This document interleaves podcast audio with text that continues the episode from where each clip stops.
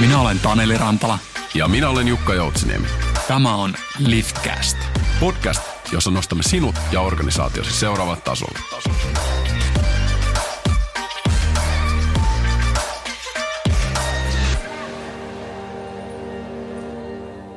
Mahtavaa podcast-päivää sinne kuulokkeisiin.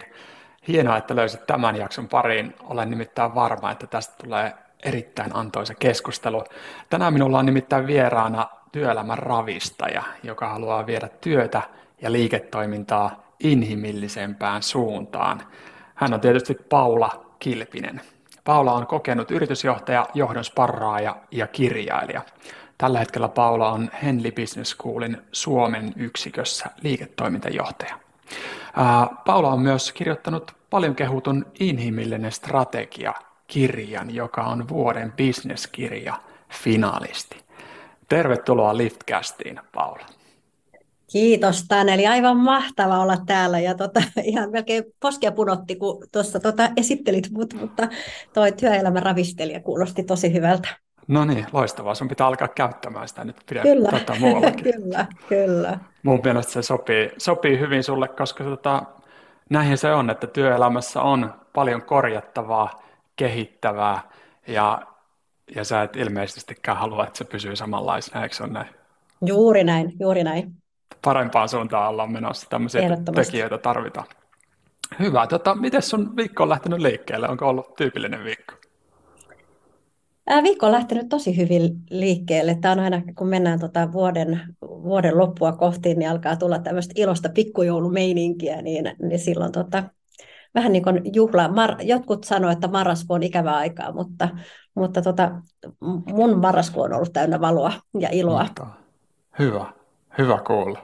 Joo, mullakin on syntymäpäivä kuukausi tämä marraskuu, niin mä yritän luoda sellaista konseptia, että siinä, siinä olisi niin hyvä meininki, että ehdottomasti, ehdottomasti hyvä, hyvä kuulla, että sä oot samassa junassa.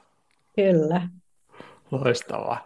Tota, otetaan, mä pikkasen esittelin sua alkuun tuohon ja, ja varmasti moni kuuntelija tunteekin sua jollain tavalla jo, mutta mut hypätään vähän tota siihen, että kuka Paula Kilpinen oikeastaan on, pieni esittely. Eli mitkä kolme substantiivia sun mielestä kuvaa Paula Kilpistä? Oo, substantiivia, eikä adjektiivia. Tämä onkin hyvä. Nyt pitää palautella vielä tota suomen kielen kieli. Kyllä. mutta joo, ei tota, substantiivia, niin kyllä mä ihan ehdottomasti, kun mulla on viisi poikaa, niin sanon ihan ensimmäisenä äiti. Ja tota, sitten mä sanoisin, jos mä mietin ehkä mitä mä oon tällä työelämässä niin identiteetiltä, niin, niin, niin tota, kyllä mä sanoisin ehkä coach-identiteetti mm. on se, joka on lähinnä sydäntä. Ja tota, sitten jos kolmas substantiivi, niin toi kirjailija, minkä säkin mainitsit, mainitsit siinä, niin se on aika kiva. Siihen mä vielä totuttelen, koska nyt on vasta niin kun toinen, toinen kirja tai väitöskirjan jälkeen esikoiskirja, niin siihen on joutunut vähän totuttelemaan, että voi kutsua itsensä tietokirjailijaksi, mm. mutta, mutta tota, olkoon se sitten kolmas substantiivi. Oikein hyvä lisä. Tota, uskaltaako jo kysyä, että milloin tulee seuraava? no mun täytyy myöntää, että sä et ole ensimmäinen, joka sitä kysyy. ja ja tota, viime viikolla käytiin kustan, kustantajan, kustannustoimittajan ja kustantajan kanssa tätä, tätä keskustelua ja kysyttiin, että voisiko tulla jo vuoden kuluttua, niin en, siihen en, en vielä lupautunut, mutta ja. ei sitä koskaan tiedä. No niin, Ehkä pari vuoden päästä. Mahtavaa, mahtavaa. Onhan se hyvä kerätä vähän sanottavaa ja, ja oikeasti materiaalia ja sitten vasta kirjoittaa siihen paperille. Kyllä, just näin. Loistavaa. Otetaan vähän siihen vielä tota, lihaa luitten päälle niin sanotusti. Mitä tulee huoneeseen, kun Paula tulee huoneeseen? Äh, no mä en ole ihan varma, että tuleeko tätä huoneeseen, mutta mitä mä haluaisin, että tulee huoneeseen, niin mä haluaisin, että tulee huoneeseen semmoinen inhimillinen ja arvostava läsnäolo. Se on se, mihin mä pyrin. Hmm, hmm. Hienoa. On, onko tämä semmoinen niin kuin, tavallaan tiedostettu? Mietit sä tätä usein, kun sä menet, menet jonnekin uuteen tilaan? No tota, se on ollut mulla tota, tosi, tosi tärkeä. Mä oon miettinyt niin kuin montakin vuotta itse asiassa haluan kehittää itseäni paljon johtajana ja, ja mm. miettinyt, mihin suuntaan mä haluan kehittää. Ja kyllä mä, kyllä mä haluan ehdottomasti äm, kehittää siihen suuntaan, että mä olen entistä inhimillisempi ja osaan osoittaa ja muistan osoittaa sitä, sitä arvostusta ja, mm. ja isot korvat ja mm-hmm. hyvä, hyvä tuota, kuuntelija ja kuulija Just siihen suuntaan.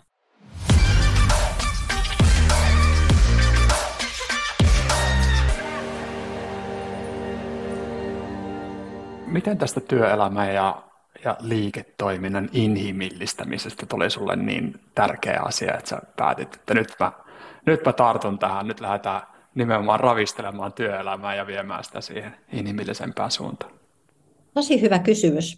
Ja tota, miksi tuli niin iso, iso teema, niin, niin ennen kaikkea jollain tavalla haluaa vaikuttaa, tai haluaa jättää jollain tavalla, tai mulle on kauhean tärkeää jättää maailma jollain tavalla parempaan kuntoon kuin mitä se oli silloin, kun, kun tänne tuli tai tuleville sukupolville. Ja, ja, ja sitten tietysti kun tu, toimii tässä työelämän parissa ja johtamisen kehittämisen parissa, niin se on luonnollista, että jollain tavalla kohdistaa sitä omaa tekemistä työelämän parantamiseen. Mutta mä niin tavallaan, mä mietin tavallaan tätä yhtälöä kovasti, että meillä on niin kuin, me, me eletään aikaa, jolloin meillä on niin kuin isoja haasteita ratkottavana ja, ja me voitaisiin niin tarjota todella merkityksellistä työtä ihmisille, että me saataisiin niin ratkottua näitä isoja haasteita, mitä meillä on tällä hetkellä. Ja sitten samaan aikaan, kun me luetaan erilaisia tilastoja työtyytyväisyydestä tai työhyvinvoinnista, mielenterveystilastoista, niin, niin ne, ne kertoo tosi karua kieltä. Ja joku tässä niin yhtälössä ei, ei vaan niin toimi. Mm. Että meidän pitäisi niin kuin saada ihmiset niin kuin intohimolla ratkomaan niitä, niitä isoja haasteita, parantamaan maailmaa ja, ja, tota, ja meillä olisi tarjota sen kaltaista työtä. Ja sitten samaan aikaan me ei ole tavalla osata koskettaa ihmisiä, eikä, eikä ihmiset ei koe sitä omaa työtä kauhean merkitykselliseksi. Ja, ja jollain tavalla tämä yhtälö niin kun kiusasi mua ja, ja mä mm. ajattelin, että, että tätä työelämää inhimillistämällä niin me ehkä saadaan, saadaan tota, ihmiset mukaan mielellään ja sydämellään tekemään niitä, niitä, tota, niitä töitä, mitä, mitä tämä maailma tällä hetkellä kaipaa. Mm, just näin. Ja, ja monihan puhuu työelämän inhimillistämisestä ja, ja tota, se, se on tärkeää. Se on erittäin tärkeää, mutta sä oot vielä vienyt sitä asiaa niin kuin sitä vielä vähän pidemmälle, eli puhut liiketoiminnan inhimillistämisestä ja, ja sitten vielä niin kuin strategian inhimillistämisestä. Äh, onko tämä ollut niin kuin selvä, selvä kehityskulku ja, ja toisaalta miksi? Miksi siihen suuntaan? Joo, se oli, oli selkeä kehityskulku ja mm. siksi, että äh, jollain tavalla kun me puhutaan vaikka johtamisesta, niin on helppo jotenkin ottaa ihmiset siihen mukaan kun me puhutaan kulttuurista, niin on helppo ottaa jotenkin ihmiset siihen mukaan. Hmm. Uh, Mutta sitten jotenkin mm, niin kun mä mietin, että jos ei me oikeasti lähdetä, tai jos me ylipäänsä mietitään, että mitä strategia tekee tänä päivänä yrityksissä, niin se on kuitenkin tänä päivänä johtamisen ehkä tärkein viitekehys. Ja jos se strategia saa ikään kuin elää omaa elämäänsä niin, niin kun mm. ilman, että ihmisiä huomioidaan siinä, niin me ei onnistuta siinä. Toisaalta me ei onnistuta siinä työelämän inhimillistämisessä, jos me ikään kuin meitä, meitä edelleen johtaa viitekehys, strategia viitekehys, joka ei ole tänä päivänä ollut kauhean inhimillinen, niin, niin me ei, se inhimilli, työelämän inhimillistäminen ei onnistu. Ja toisaalta myös se, että tänä päivänä nähdään oikeastaan kaikkien tilastojen mukaan, että ja tutkimusten mukaan, että, että strategian käytäntöön vienti ei myöskään onnistu. Mm. Että, että siinä on niin mun mielestä semmoinen perustavaa laatu oleva ongelma. Ja, tota, ja mä halusin nimenomaan lähteä oikeastaan nimenomaan ravistelemaan sitä ajattelua nimenomaan siellä strategiakentässä. Ja, ja myöskin puhuttelemaan myös niin kuin ylintä johtoa, on sitten kyse johtoryhmästä tai jopa hallituksesta, että, että jos ei se muutos lähde tavallaan sieltä, niin se kestää mm. tosi kauan aikaa ennen kuin me saadaan se, se muutos vietyä läpi, niin sen takia mä haluaisin lähteä tavallaan siitä, mennä ihan sinne niin kuin ytimeen, eli strategiaan, liiketoimintaan, ylimpään johtoon, koska mä uskon, että se muutoksen pitää lähteä sieltä. Todellakin, kyllä. Olen ihan samaa mieltä. Se pitää lähteä niin korkealta kuin ikinä vaan pystyy lähtemään. Totta kai kaikki tekijät vaikuttaa siihen, mutta, mutta monesti, monesti näkee sitä, että, että tehdään tämmöisiä purkkaratkaisuja tai semmoisia vähän laastariratkaisuja, voisiko sanoa, että, että yritetään, yritetään lisätä inhimillisyyttä tai hyvinvointia tai jotain jollain yksittäisellä toimenpiteellä, joka ei sitten kuitenkaan vaikuta siihen koko yrityksen toimintaan tai yrityksen kulttuuriin. Ja, ja, ja tota, monesti monesti jos ei saada sitä johtoa mukaan, niin sitten se jää vähän semmoiseksi yksittäisiksi teoiksi ja siihen, että se, se on yksittäisten ihmisten tekemää hommaa, ei millään tavalla systemaattista. Ja sieltä, sieltä se on, mm. näin mä olen samaa mieltä, johdosta se lähtee Kyllä. ja, ja heillä on valtava, valtava rooli se esimerkin näyttämissä myöskin, eikö niin? Kyllä, ja vastuu. Ja tosi Kyllä. iso vastuu ja esimerkillä johtamisen juuri Kyllä. merkitys on tärkeä. Joo, joo. Se, toi hieno, hieno väylä, väylä mun mielestä, että, että juuri näin, että jos se, jos se strategiassa on, niin sitten se tulee niin sanotusti jäädäkseen, jos se Joo. totta kai se strategian eteenpäin vieminen onnistuu myöskin. Joo, näin mä uskon kanssa. Erittäin mielenkiintoista. Hienoa, että sä päädyt kirjoittamaan tästä aiheesta kirjankin. Tota, oliko se helppo päätös, että nyt kirjoitetaan tästä asiasta kirja?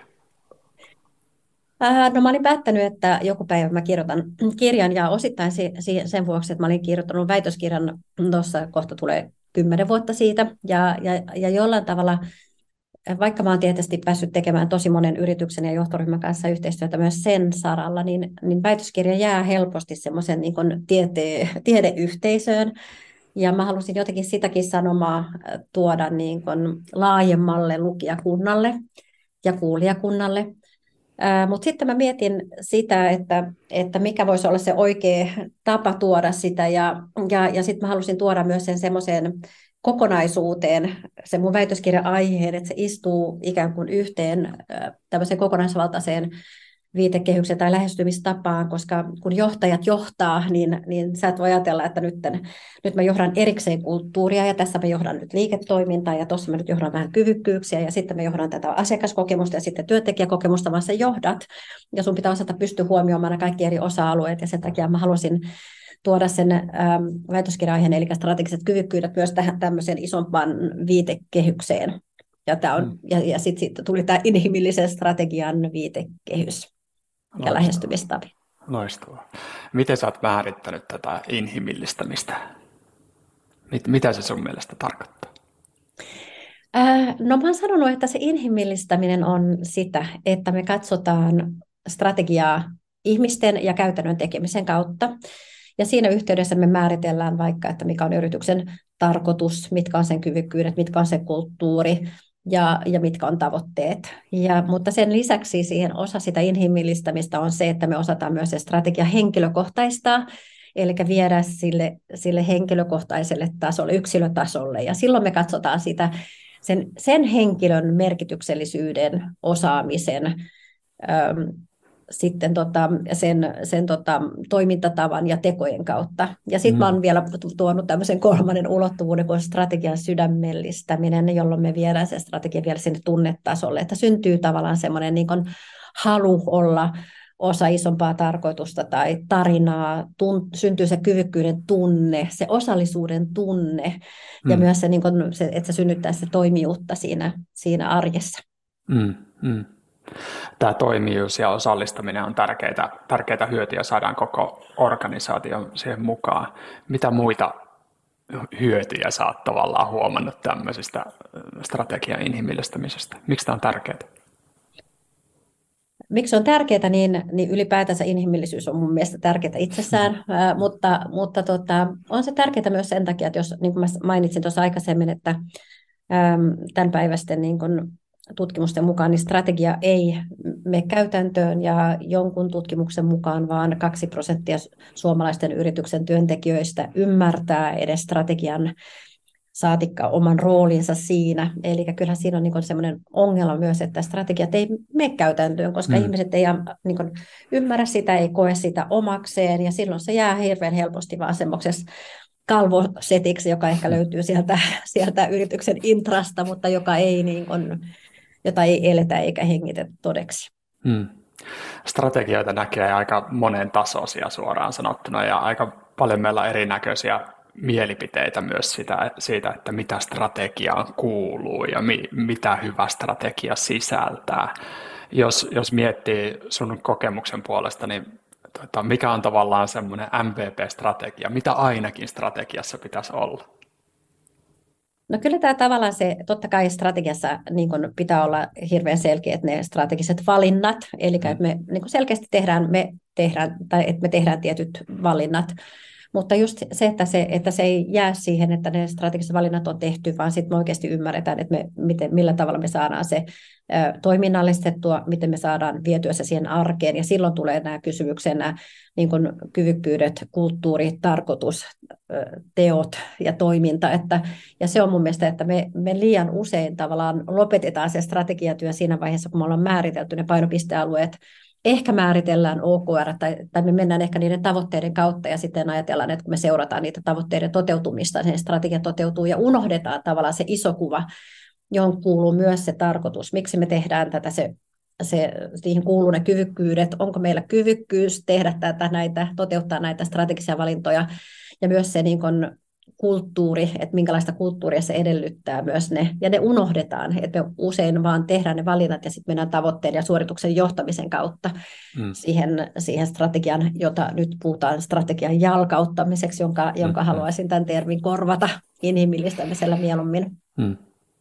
Tämä mä voisin ehkä lisätä vielä, että Mä olin nimittäin tuossa Esa Saarisen Pafos-seminaarissa tässä aikaisemmin syksyllä, ja mun mielestä Esalla oli hyvä semmoinen vertauskuva, että puhutaan, että, että on, on niin kartta ja sitten on maasto.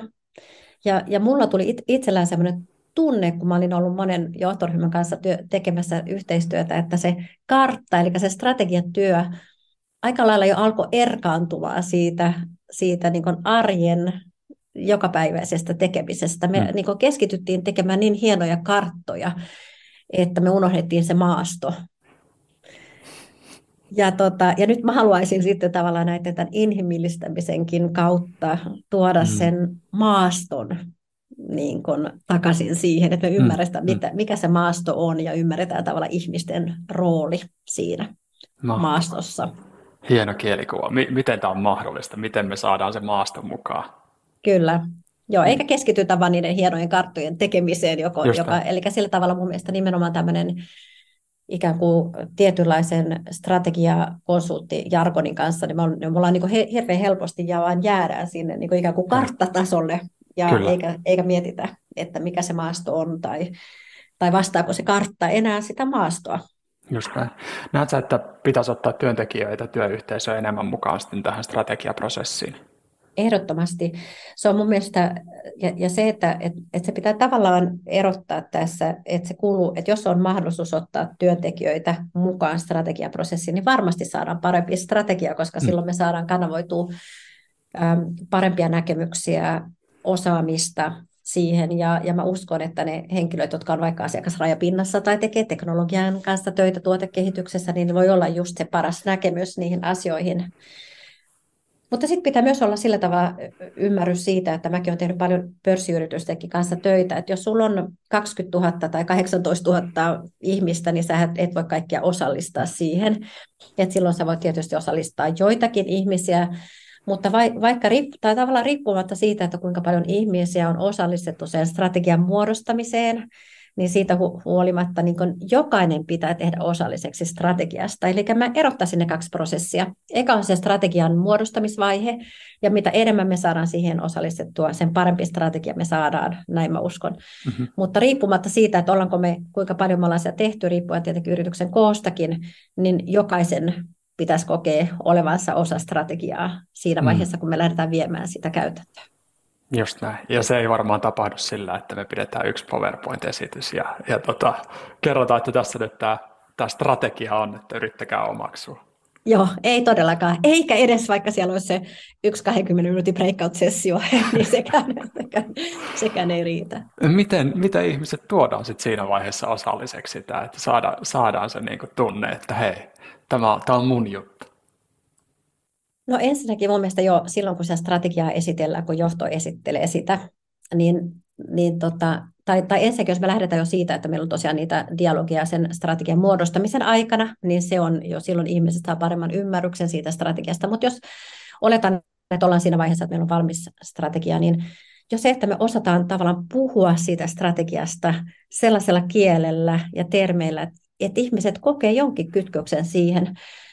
Välillä puhun ihmisten kanssa, jotka sanoo, että ne menee niin ihan in, niin intopiukeena sinne kuuntelemaan uutta strategiaa, ja sitten ne ei saa niin mitään kosketusta siihen, että voi olla, että me ollaan niin niin abstraktilla yläpilvessä tai sitten me ollaan niin kaukana tulevaisuudessa tai me puhutaan jostain kasvualueesta, joka ei millään tavalla kosketa ihmisten sitä jokapäiväistä tekemistä. Että ne ei saa niinku minkäänlaista tarttumispintaa siihen. Ne lähtee sitten sieltä niinku kauhean pettyneinä, että no niin, että me päästään tekemään tätä mun normaalia duunia, mitä on tehnyt tässä joka päivä, mutta ne, ja ne, niinku, ne haluaisi ymmärtää, mutta ei saa niinku kosketusta siihen tai tarttumapintaa. Ja sen takia mun mielestä jo siinä vaiheessa, kun strategiaa esitellään, niin meidän pitää pystyä se kertomaan, että mitä se tarkoittaa niin kuin ihmisten ja käytännön tekemisen kautta, että ihmiset saa jonkinlaista niin kuin kosketuspintaa siihen ja tarttumapintaa.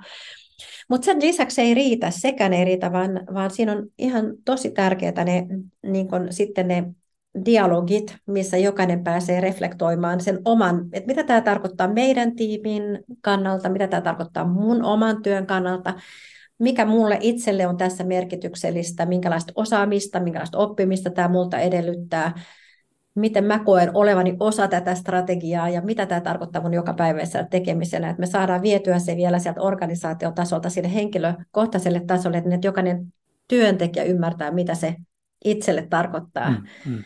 Ja sitten jos me vielä, kun, ja kun me tehdään sitä, niin jos me päästään vielä sinne niin tunnetasolle, että me tiedetään, että miten, miten, vaikka, mitä, miten sun unelmat kohtaa nämä meidän tavoitteet ja mm, mitkä on mm. sun vahvuudet ja missä sä voisit kasvaa, että me ymmärretään vielä, että mikä on se, saadaan jollain tavalla sitä ihmisten potentiaalia puhuteltua ja, ja saadaan jotenkin sitä vielä siellä mukaan, että, että ihmiset myös, myös tota, saisi semmoisen jonkinlaisen niin kuin, tunnejäljen tai, mm, tai tunnesiteen mm. siihen strategiaan. Just näin, just näin. Eli ihan sillä niin kuin, näetkö, että, että esihenkilöiden tulisi käydä esimerkiksi yksilöiden kanssa tämmöisiä keskusteluja, että mitä tämä strategia nyt tarkoittaa sun kohdalla ja, ja nimenomaan sun tarpeiden, vahvuuksien ja heikkouksien näkökulmasta. Joo, nimenomaan. Mun mielestä siis lähijohtajien esihenkilö tai lähijohtajien mm. termi, ikinä käytetäänkin, mä tykkään lähijohtaja-termistä, mm. niin tota, rooli on ihan todella tärkeä. Mun mielestä mm. me ollaan niin vähän unohdettukin, että miten tärkeää Kyllä. se on. Ja se voi olla joku muu, se voi olla coachi tai sparraaja mm. tai, mm. tai mikä, mikä ikinä se siellä organisaatiossa onkaan, mutta mä koen, että nämä henkilökohtaiset dialogit tai ryhmädialogit, mutta jollain tavalla, missä jokainen pääsee itse reflektoimaan, että mitä tämä mun kohdalla tarkoittaa, mm. ja tämmöinen niin vielä oivaltamaan sen, niin ettei tule vain niin ylhäältä alas annettuna ne tavoitteet, mm. niin kuin mikä tänä päivänä on usein, usein käy, vaan että ihminen saa itse reflektoida, että mitä, mitä tämä, ja oivaltaa itse, mitä se tarkoittaa, mitä strategia tarkoittaa omalla kohdalla. Kyllä. Sen on huomannut myöskin monessa organisaatiossa, kun on yrittänyt valmentaa tiimejä menestyksekkäämmäksi ja, ja tota, toimivammaksi ja tavallaan inhim, kohti inhimillisempää työtä myöskin, niin myöskin se tiimitaso on hirmu tärkeä. Oh, Et siinä, on, siinä keskusteltaisiin myös se, että mitä tämä nyt tarkoittaa meidän tiimi, tiimin kannalta ja mi, miten me johdetaan meidän tiimiä tuohon mm. suuntaan, jotta me ei, me ei tavallaan niin kuin, ää, yksikkönä mennä, mennä eri suuntaan. Joo, toi on eli tosi hyvä pointti. Ja, tota, mä kävin, tai pohdin tosi paljon, kun mä kirjoitin tätä kirjaa, se, että miten mä huomioin sen tiimitason. Mä en ihan hirveästi sitä tiimitasoa käsittele siinä, mutta, mutta tavallaan mä uskon kanssa, että se on, se on tosi, että mä menen sitten organisaatiotasolta siihen henkilökohtaiselle tasolle, mutta se tiimi siinä itsessään on hmm. kyllä tosi tärkeää. Ja, ja tota, vielä niin välipurra siinä, että se tiimi yhdessä miettii niitä omia vahvuuksia ja mitä se, mitä se strategia tarkoittaa oman tiimin kohdalla. Tosi Kyllä. hyvä pointti. Onhan se vähän van, tavallaan vähän vanhanaikainen näkökulma toi tota, vesiputousvalli niin sanotusti, Joo. organisaatiosta yksikköä ja yksiköstä tiimiä ja tiimistä sitten yksilöä, mutta kyllähän siinä, siinä on järkeä kuitenkin, ja se Joo. tavallaan niin tukee sitten, jos tiimitasolla ollaan jo keskusteltu, niin sitä on ehkä yksilö, yksilönäkin helpompi sitten käsitellä mm. sitä asiaa. Joo, just näin. Näin on, näin on. Tota, jos miettii tavoitetilaa tämän strategioiden inhimillistämisen kanssa, niin mitä sä näkisit, että mikä olisi semmoinen tavoiteltava tila, nyt jos miettii vaikka suuria suomalaisia pörssiorganisaatioita? Mun mielestä se tavoitetila on se, että jokainen työntekijä ymmärtää. Ja. ja kokee strategian omakseen. Ymmärtää, ja. mikä strategia on ja kokee sen omakseen. Se on niin kaikessa yksinkertaisuudessaan. Kun me se saavutetaan, niin, niin, niin silloin strategia on inhimillinen ja se elää arjessa ja se elää kohtaamisissa ja se elää tunteissa. Kyllä. Miten kaukana me ollaan tästä tilanteesta? No, mä mainitsin sen yhden suomalaisen tutkimuksen, joka sanoi, että 2 prosenttia suomalaisten yrityksen työntekijöistä ymmärtää strategiaa, joten tota, aika kaukana, mutta yrityksissä on paljon eroja. Just näin, just näin. Enää 98 prosenttia. niin, kyllä, kyllä, näin. Toivottavasti tota, johtoryhmät kuitenkin mahtuu siihen kahteen prosenttiin. Niin, joo. Se voi olla, että se on nimenomaan johtoryhmät, jotka siellä on. Mutta, mutta tota, sen saman tutkimuksen mukaan 8 prosenttia keskijohdosta ja 13 prosenttia ylimmästä johdosta osas kuvata strategian niin kuin se on määritelty. Eli mm. tota, ei ole, tota, on sielläkin vielä töitä tehtävänä. No niin, no niin. Eli, eli ei ihan tässä vielä parin vuoden aikana olla pääsemässä tavoitteeseen, mutta no, eteenpäin mennään. Joo, kyllä, kyllä, juuri näin. Loistavaa. Meillä on Taneli vielä työtä tehtävänä. On, kyllä, kyllä. Parempi pistää työhanskat käteen ja tota, pistää lapio heilumaan niin sanotusti. Kyllä, kääriä hihat. Oletko törmännyt Suomessa itse asiassa sellaiseen organisaatioon, joka tekee esimerkillistä työtä tällä, tällä alalla? Joo, kyllä mun mielestä, niin kun, jos ajattelee ylipäätänsä, mietitään vaikka kulttuurin kehittymistä, niin monet semmoiset tota, tietointensiiviset asiantuntijayritykset, ja tietysti tässä mietin tota paljon myös niin kun vaikka esimerkiksi softafirmoja tai, tai tota, jotka toimii sillä alalla, koska siellä on ollut niin kova pula parhaista tekijöistä, mm. niin ne on joutunut niin kun todella paljon miettimään sitä niin kun kulttuuri oman työn tekemisen tapaa, ja siellä asiat on mennyt mun mielestä tosi hyvään suuntaan. Mutta mm-hmm. kaiken kaikkiaan mä sanoisin, että ja sitten ehkä pienemmät asiantuntijaorganisaatiot, että kyllä, niin on, kyllä on myös sellaisia edelläkäviä organisaatioita, jotka on oivaltanut ihmisten merkityksen ja tekee hyvää työtä tällä saralla. Ja. Kun sä menet tämmöiseen firmaan sisään, niin nä, näet sä, niin huokuuko se jollain tavalla? Onko siellä jotain tiettyjä ominaispiirteitä ja sä huomaat, että okei, täällä on, täällä on varmaankin inhimillinen strategia käytössä? Joo, kyllähän se näkyy näkyy niin kuin jotenkin mun mielestä siinä niin kuin työn tekijäkokemuksessa, näkyy siinä ja. kulttuurissa, se näkyy, näkyy miten, miten tota, sut otetaan vastaan ja, ja kyllä sen usein jo näkee, kun näkee vaikka strategian materiaali, että näkyykö se ihminen, onko sekin ihminen kirjoitettu sisään sinne strategiaan vai ei, niin, niin kyllä, sen, kyllä se näkyy monesta kohdasta, että onko strategia inhimillinen vai ei. Just näin. Mielenkiintoista, kun nimesit näitä vaikkapa työntekijäkokemusta ja muuta vastaavaa, josta nyt puhutaan, puhutaan paljon. Tämä on niin, tämä strategian inhimillistäminen on niin valtava, iso juttu, että se sitten niin kuin leviää ja leviää oikeastaan niin kuin todella monelle pienemmälle osa-alueelle, josta nyt puhutaan. Myös. Joo, se on, kyllä. Se on siitä hieno, hieno juttu ehdottomasti. Tota, jos nyt miettii, joku organisaatio siellä, yrityspäättäjä nyt miettii siellä, että nyt Paula, Paula jakaa viisautta ja, ja tota, tänne suuntaan meidän pitäisi mennä ja, ja ehdottomasti pitäisi tuoda inhimillisyyttä enemmän myöskin sinne strategia, strategiselle tasolle, niin mi, miten he voivat lähteä liikkeelle? Mitä sä näet, että mikä on semmoinen niin ensiaskel? No osa tavallaan liittyy siihen varmaan siihen prosessiin, eli osallistamalla ihmisiä mukaan ja mm-hmm. kuuntelemalla ihmisiä. Ja, ja niin kun, niin silloin mä uskon jo, että lähtökohtaisesti se lopputulema on parempi. Mutta sitten ihan niin kuin kirjassakin mä esittelen ihan tavalla viitekehyksen, että nimenomaan siinä vaiheessa, kun on ne strategiset valinnat tehty, niin, niin mietitään, että, että mikä on se meidän tarkoitus, mitkä on ne meidän kyvykkyydet, minkälaista kulttuuria tämä edellyttää ja minkälaisia tavoitteita tämä edellyttää. Ja sitten mietitään sitä myös sitä, että miten tämä viedään sinne henkilökohtaiselle tasolle merkitykseksi, osaamiseksi, tavaksi toimia ja, ja niin, että se synnyttää niitä tavoiteltuja tekoja. Että, että mun mielestä se, että me tarkastellaan tavallaan näiden eri, eri tota, lähestymistapojen kautta, mutta, mutta se on jo hyvä lähtöpiste, että osallista ihmisiä enemmän, jos sitä kautta tulee sitä inhimillisyyttä mukaan siihen sekä prosessiin että loppuun tulemiseen. Erittäin hyvä vinkki. Uh, Sä oot puhunut työn merkityksellisyydestä jonkun verran ja että se merkityksellisyys pitää tuoda sinne osaksi sitä strategiaa. Moni mieltää sen työn merkityksellisyyden sen lopputuleman kautta, että jos, jos vaikka olet tota, ää, työskentelet uusiutuvan energian kanssa, niin jollain tavalla teet maailmasta paremman paikan. Ää, ja siinä on niin selkeä syy-seuraussuhde. Ää, mutta mitä, mitä sä näkisit, että kun mo- monessa organisaatiossa ei ehkä ole välttämättä niin selkeää sellaista lopputulemaa, että nyt me rakennetaan maailmasta parempi paikka niin sanotusti, niin millä tavalla sitä merkityksellisyyttä sitten rakennetaan muutoin siihen, siihen strategiaan ja yhteiseen tekemiseen?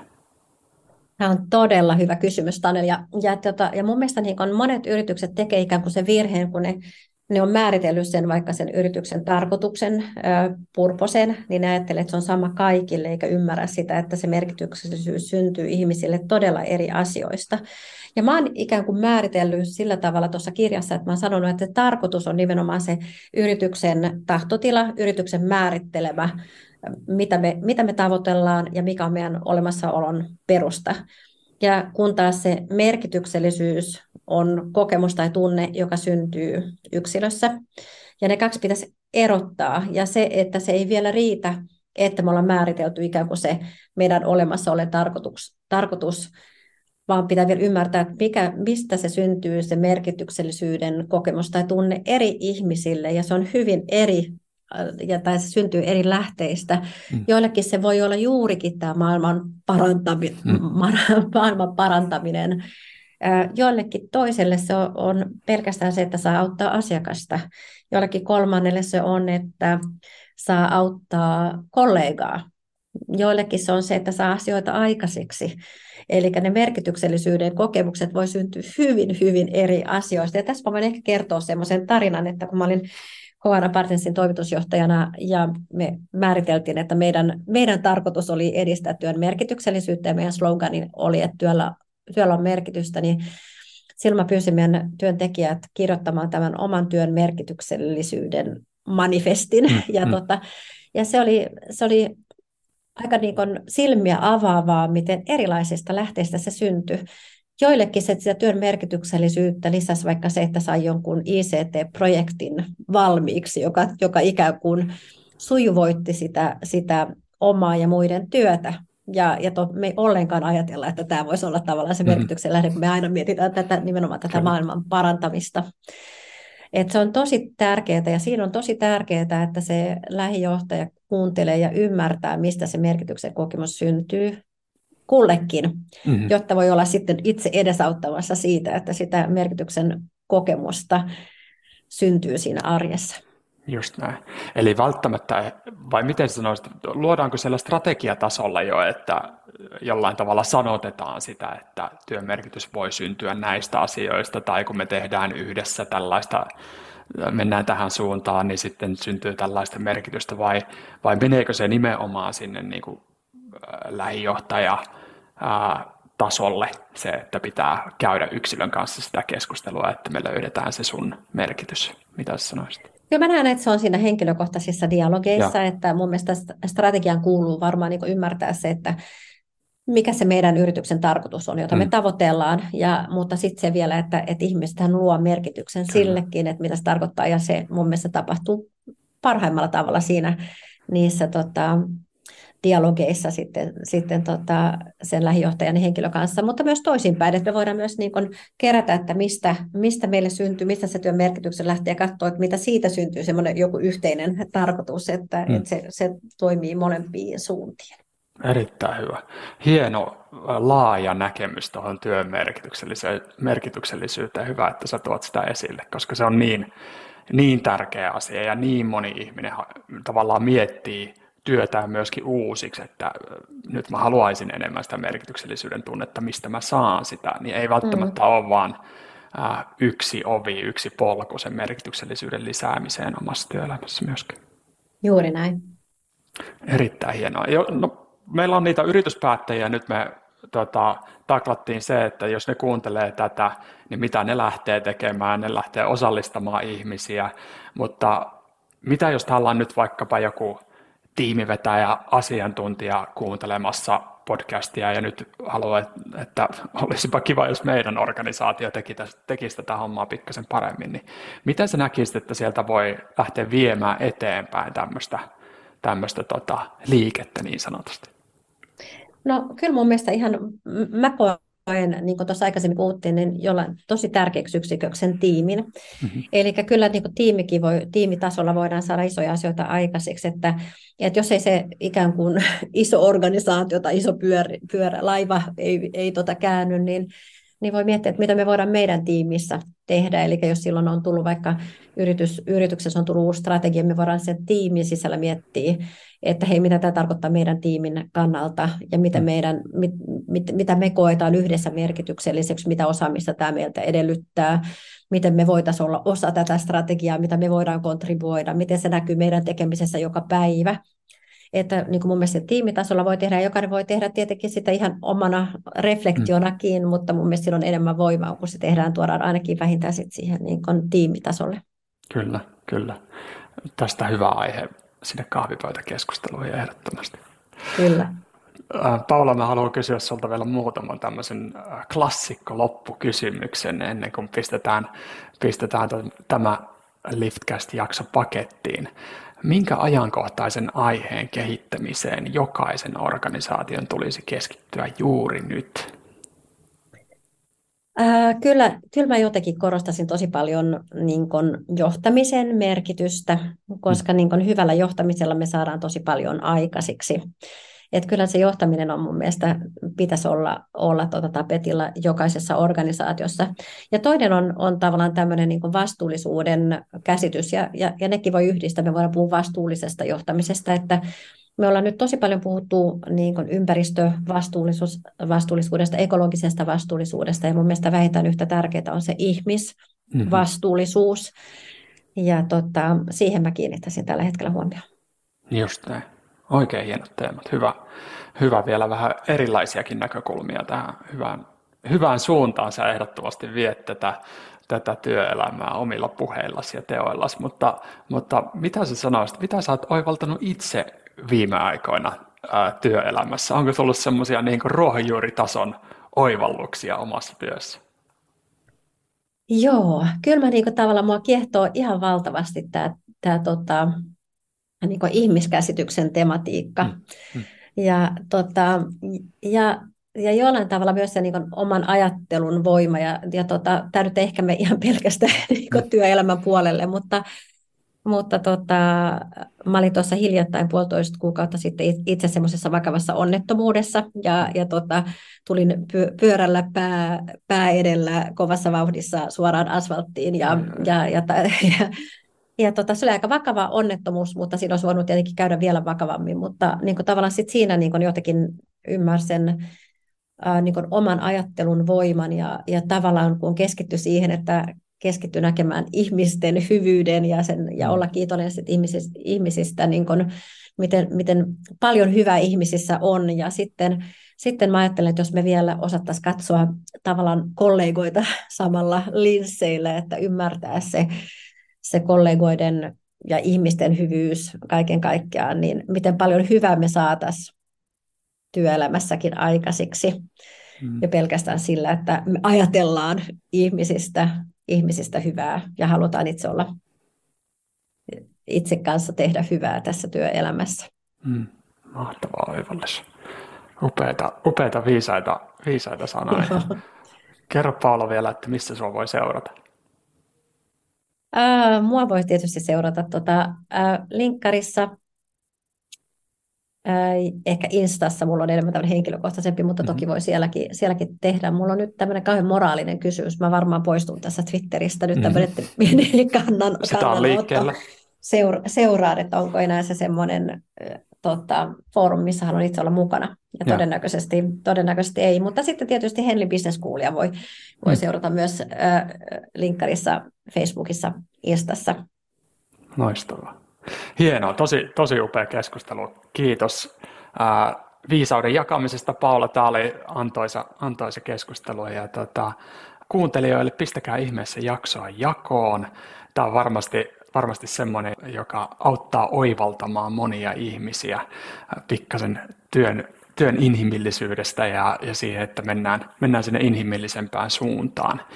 Myöskin jos teillä on toiveita seuraavista aiheista tai vieraista, niin heittäkää meille ehdottomasti kommenttia ja, ja pistetään, pistetään teidän toiveet toteen.